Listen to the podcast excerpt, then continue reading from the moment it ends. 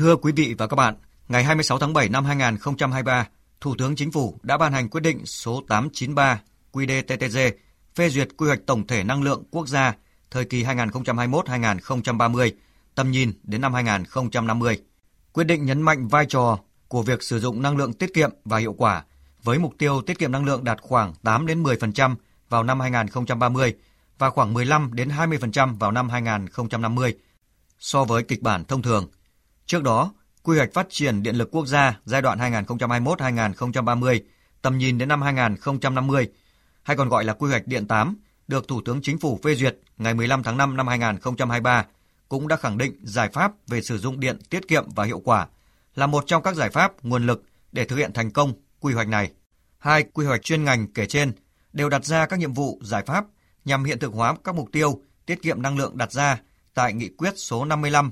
ngày 11 tháng 2 năm 2020 của Bộ Chính trị về định hướng chiến lược phát triển năng lượng quốc gia của Việt Nam đến năm 2030, tầm nhìn đến 2045 và cam kết đưa mức thải dòng bằng không vào năm 2050 của chính phủ Việt Nam tại hội nghị lần thứ 26 các bên tham gia Công ước khung của Liên Hợp Quốc về biến đổi khí hậu, gọi tắt là COP26. Nguồn lực nào để hiện thực hóa các mục tiêu đã đề ra? Loạt 3 kỳ vốn đầu tư vào tiết kiệm năng lượng trong hành trình tiến đến net zero của phóng viên Bảo Ngọc sẽ đi sâu tìm hiểu về vấn đề vốn, nguồn lực quan trọng để hiện thực hóa tiềm năng tiết kiệm năng lượng ở Việt Nam. Chương trình Dòng chảy kinh tế hôm nay, 16 tháng 8, sẽ phát sóng bài đầu tiên với nhan đề Cơ hội tiết kiệm năng lượng, chuyển đổi xanh trong sản xuất công nghiệp. Mời quý vị và các bạn cùng nghe. Các báo cáo của Bộ Công Thương cho thấy các ngành công nghiệp hiện đang sử dụng hơn 50% tổng tiêu thụ năng lượng toàn quốc. Chỉ tính riêng gần 2.600 cơ sở sản xuất công nghiệp trong danh sách 3.068 cơ sở sử dụng năng lượng trọng điểm năm 2021. Theo quyết định 1480 ngày 21 tháng 11 năm 2022 của Thủ tướng Chính phủ, đã chiếm tới 33% tổng lượng điện tiêu thụ toàn quốc. Đáng kể có những ngành như xi măng, sắt thép đang tiêu tốn quá nhiều năng lượng để cho ra được một đơn vị sản phẩm qua chia sẻ của ông Trịnh Quốc Vũ, Phó vụ trưởng vụ tiết kiệm năng lượng và phát triển kinh tế bền vững, Bộ Công Thương. Đối với ngành xi măng, để tạo ra được một tấn xi măng thì cần phải tiêu thụ mất khoảng 80 kWh điện và tiêu thụ khoảng 130 kg than. Thế thì cái chi phí để mua những cái năng lượng đó thì nó tính ra nó khoảng từ 50 đến 55% cái giá trị của một tấn xi măng họ bán ra. Thế thì như vậy là một cái ngành mà sản xuất xi măng là thực ra là cái ngành mà tiêu thụ năng lượng nó tiêu thụ đến hơn 50% của cái giá thành sản phẩm rồi. Dẫn chứng này phần nào lý giải vì sao hệ số đàn hồi, tức là hiệu quả sử dụng năng lượng trên GDP của Việt Nam, mặc dù đã có bước chuyển đáng kể trong những năm gần đây, đã đưa được từ mức gần 2 xuống còn khoảng 1,3 hiện nay, song vẫn còn cao hơn nhiều so với các nước phát triển, kể cả các nước trong khu vực như là Thái Lan, Malaysia để đạt được mục tiêu đưa hệ số đàn hồi về mức 1, thậm chí là dưới 1 sau năm 2030, cho thấy còn rất nhiều việc phải làm ở cả tầm vĩ mô trong việc chuyển đổi cơ cấu các ngành kinh tế theo hướng xanh hóa, nghĩa là giảm dần các ngành tiêu tốn nhiều năng lượng như là xi măng, sắt thép vân vân, sang các ngành sử dụng ít năng lượng hơn như là công nghiệp công nghệ cao, dịch vụ du lịch đồng thời đẩy mạnh việc sử dụng năng lượng tiết kiệm và hiệu quả hơn trong tất cả các ngành kinh tế, đặc biệt là tại các cơ sở sử dụng năng lượng trọng điểm. Một con số rất đáng lưu ý từ khảo sát của chương trình quốc gia về sử dụng năng lượng tiết kiệm và hiệu quả giai đoạn 2019-2030, đó là các ngành công nghiệp có thể tiết kiệm từ 20 đến 30% nguồn năng lượng nếu các giải pháp công nghệ tiết kiệm năng lượng được coi trọng. Các tính toán cũng chỉ ra rằng khi các cơ sở sản xuất công nghiệp tiết kiệm tối thiểu 2% điện năng tiêu thụ một năm, theo chỉ thị 20 của Thủ tướng Chính phủ về tăng cường tiết kiệm điện giai đoạn 2020-2025 thì mỗi năm cả nước tiết kiệm được hơn 1,4 tỷ kWh, tương đương tiết kiệm khoảng hơn 3.000 tỷ đồng, tính theo giá điện hiện tại. Trên thực tế, thời gian qua rất nhiều doanh nghiệp công nghiệp trọng điểm đã quan tâm đầu tư các giải pháp tiết kiệm năng lượng nhằm nâng cao hiệu quả hoạt động của chính doanh nghiệp, cùng với đầu tư thay thế thiết bị, công nghệ để giảm trực tiếp nguồn năng lượng đầu vào cho sản xuất. Doanh nghiệp còn đặc biệt quan tâm tới các nguồn năng lượng mới và tái tạo như điện mặt trời hay là thu hồi nhiệt dư để sản xuất điện.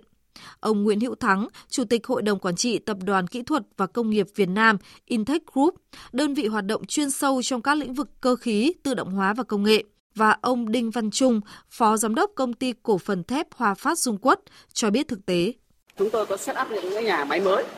Và đối với nhà máy này thì cái việc mà xử lý để đảm bảo liên quan đến ờ, môi trường thì là luôn luôn là được chú trọng ngay từ đầu rồi. Ngoài ra thì ở đây thì chúng tôi cũng chú trọng đến cái việc là đầu tư những cái hệ thống điện năng lượng mặt trời để là chung tay vào cái việc là phát triển những cái năng lượng xanh. Nếu chúng ta mà tập trung thúc đẩy thì Việt Nam của chúng ta sẽ hoàn thành được cái mục tiêu và hoàn thành được cái cam kết của thế giới.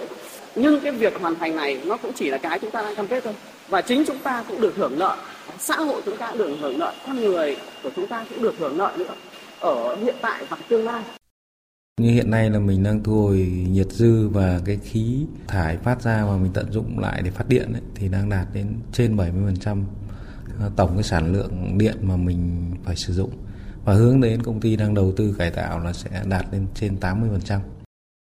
Nghị quyết 55 ngày 11 tháng 2 năm 2020 của Bộ Chính trị đã nhấn mạnh sử dụng năng lượng tiết kiệm, hiệu quả, bảo vệ môi trường phải được xem là quốc sách quan trọng và trách nhiệm của toàn xã hội. Từ việc sử dụng điện tiết kiệm trong các hộ tiêu thụ để giảm bớt đi một khoản tiền phải trả, tận dụng ánh sáng tự nhiên, thu hồi nhiệt dư, chất thải để tái sử dụng, vừa tiết kiệm chi phí, vừa giảm ô nhiễm ra môi trường. Đến nay, nhiều doanh nghiệp đã hướng tới sản xuất xanh, tham gia vào quá trình chuyển đổi xanh thông qua sử dụng hiệu quả năng lượng, kết hợp đầu tư các giải pháp tiết kiệm năng lượng và phát huy nguồn năng lượng tái tạo tại chỗ, như chia sẻ của kỹ sư Nguyễn Văn Hoàn, một cán bộ trẻ của phòng kỹ thuật công ty trách nhiệm hữu hạn Hitachi Astemo Vĩnh Phúc khi nhận giải thưởng hiệu quả năng lượng trong công nghiệp công trình xây dựng năm 2022. Cái hiệu quả tiết kiệm năng lượng tương đối tốt, tuy nhiên có nhiều cái lĩnh vực vẫn còn cái tiềm năng tiết kiệm rất là lớn. Và trong ờ, kế hoạch sắp tới chúng tôi sẽ đưa ra những cái chiến lược để giảm thiểu cái điện năng, tiết kiệm năng lượng để đảm bảo cho cái mục tiêu của công ty. Ờ, mục đích chung của công ty là đến năm 2035 sẽ trung hòa 50% cái lượng carbon và đến năm 2050 là sẽ trung hòa 100% lượng carbon. Đáng kể như công ty cổ phần sữa Việt Nam Vinamilk với nguồn lực của một doanh nghiệp mạnh, Vinamilk hiện có trong tay một trang trại, một nhà máy đạt trung hòa carbon. Cuối tháng 5 vừa qua, Vinamilk cũng đã công bố lộ trình đạt phát thải dòng bằng không vào năm 2050. Theo lộ trình vào năm 2027, cắt giảm 15% khí nhà kính. Đến năm 2035, cắt giảm 55% khí nhà kính và trung hòa carbon. Đến năm 2050, phát thải dòng bằng không. Ông Nguyễn Quốc Khánh, Giám đốc điều hành nghiên cứu và phát triển Vinamilk, Ban chỉ đạo dự án Net Zero Vinamilk, chia sẻ về quá trình doanh nghiệp tiến hành các dự án chuyển dịch xanh. Đây là một cái quá trình và là một hành động kép vì ờ, chúng ta thấy chúng ta phải cắt giảm cái lượng phát ra và hấp thụ cái lượng mà thừa thì bằng những cái hành động tạo ra những cái bể carbon mục tiêu của giảm thải khí nhà kính là để giảm thải giảm biến đổi khí hậu và để xóa dấu chân carbon của doanh nghiệp trong quá trình hoạt động của mình. Cho đến hiện nay thì một nhà máy và một trang trại đã tuyên bố là trung hòa và trong thời gian tới chúng tôi sẽ tiếp tục uh, tiến hành trung hòa cho các nhà máy và các trang trại còn lại. Và thật ra đầu tư thì tốn uh, chi phí chắc chắn cho tất cả mọi mục đích. Nếu chúng ta có mục tiêu, chúng ta có dự án thì chúng ta phải tính toán đến vấn đề chi phí đầu tư về tỷ suất lợi nhuận thu lại. Nhưng theo kinh nghiệm của chúng tôi là nếu chúng ta đầu tư từ sớm thì cái chi phí chúng ta sẽ thấp hơn rất nhiều nếu chúng ta đầu tư trễ và cái lợi ích mà chúng ta thu về sẽ lớn hơn rất là nhiều. Nếu chúng tôi trong nhiều năm trước không tiến hành chương trình một triệu cây xanh thì bây giờ chúng tôi cũng không có thể tự trung hòa cái lượng phát thải mà chúng tôi phát ra. Chi phí đầu tư này không chỉ là tiền mà còn cả nhân lực, cả ừ. thời gian phải rất là kiên trì với lại quá trình này vì nó là quá trình lâu dài và xuyên suốt. Tiềm năng tiết kiệm năng lượng cũng như thu hồi lượng nhiệt dư, chất thải để tái sử dụng trong các cơ sở sử dụng năng lượng trọng điểm là rất lớn. Song chi phí để hiện thực hóa các tiềm năng này cũng không hề nhỏ. Và câu hỏi nguồn vốn ở đâu khi tiềm lực hạn chế và ưu đãi thế nào khi đầu tư vào các dự án cần thời gian đầu tư dài nhưng lộ trình hoàn vốn không nhanh vẫn luôn được các doanh nghiệp đặt ra trong các tọa đàm, hội thảo như thế này. Em đến từ Vicem, đơn vị sản xuất xi măng ạ. Bên em cũng đang triển khai các cái chương trình dự án thu hồi nhiệt phát điện. Qua nghiên cứu và thực tiễn đã triển khai thì là trên cơ sở tính toán cái lượng điện thu hồi nhiệt được để sản xuất điện để tái sử dụng trong nhà máy, thì sau khi trừ đi lượng điện tự dùng ấy, thì là cái phần điện mà có thể tiết kiệm được có thể lên đến đạt tới 25% thì là Vincom cũng thấy rằng là cái phần mà đáp ứng cái yêu cầu của dự án này cũng tương đối. Tuy nhiên là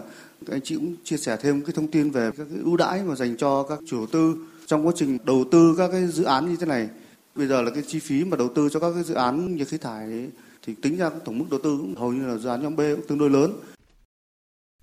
Vâng thưa quý vị, nghiên cứu về phát thải carbon thấp của Ngân hàng Thế giới WB ước tính Việt Nam có thể tránh được đầu tư mới khoảng 12.000 MW công suất nguồn phát điện vào năm 2030 nếu thực hiện được toàn diện các giải pháp tiết kiệm năng lượng từ phía cầu sử dụng năng lượng. Tổng nhu cầu đầu tư cho tiết kiệm và hiệu quả năng lượng của một số ngành công nghiệp trọng điểm của Việt Nam ước tính vào khoảng 3,6 tỷ đô la Mỹ. Vốn lớn, nguồn vốn ở đâu cho các cơ sở công nghiệp sử dụng năng lượng trọng điểm đầu tư vào tiết kiệm năng lượng là nội dung bài 2 của loạt bài Vốn đầu tư vào tiết kiệm năng lượng trong hành trình tiến đến net zero sẽ được tiếp tục phát sóng trong chương trình Dòng chảy kinh tế ngày mai. Mời quý vị và các bạn đón nghe.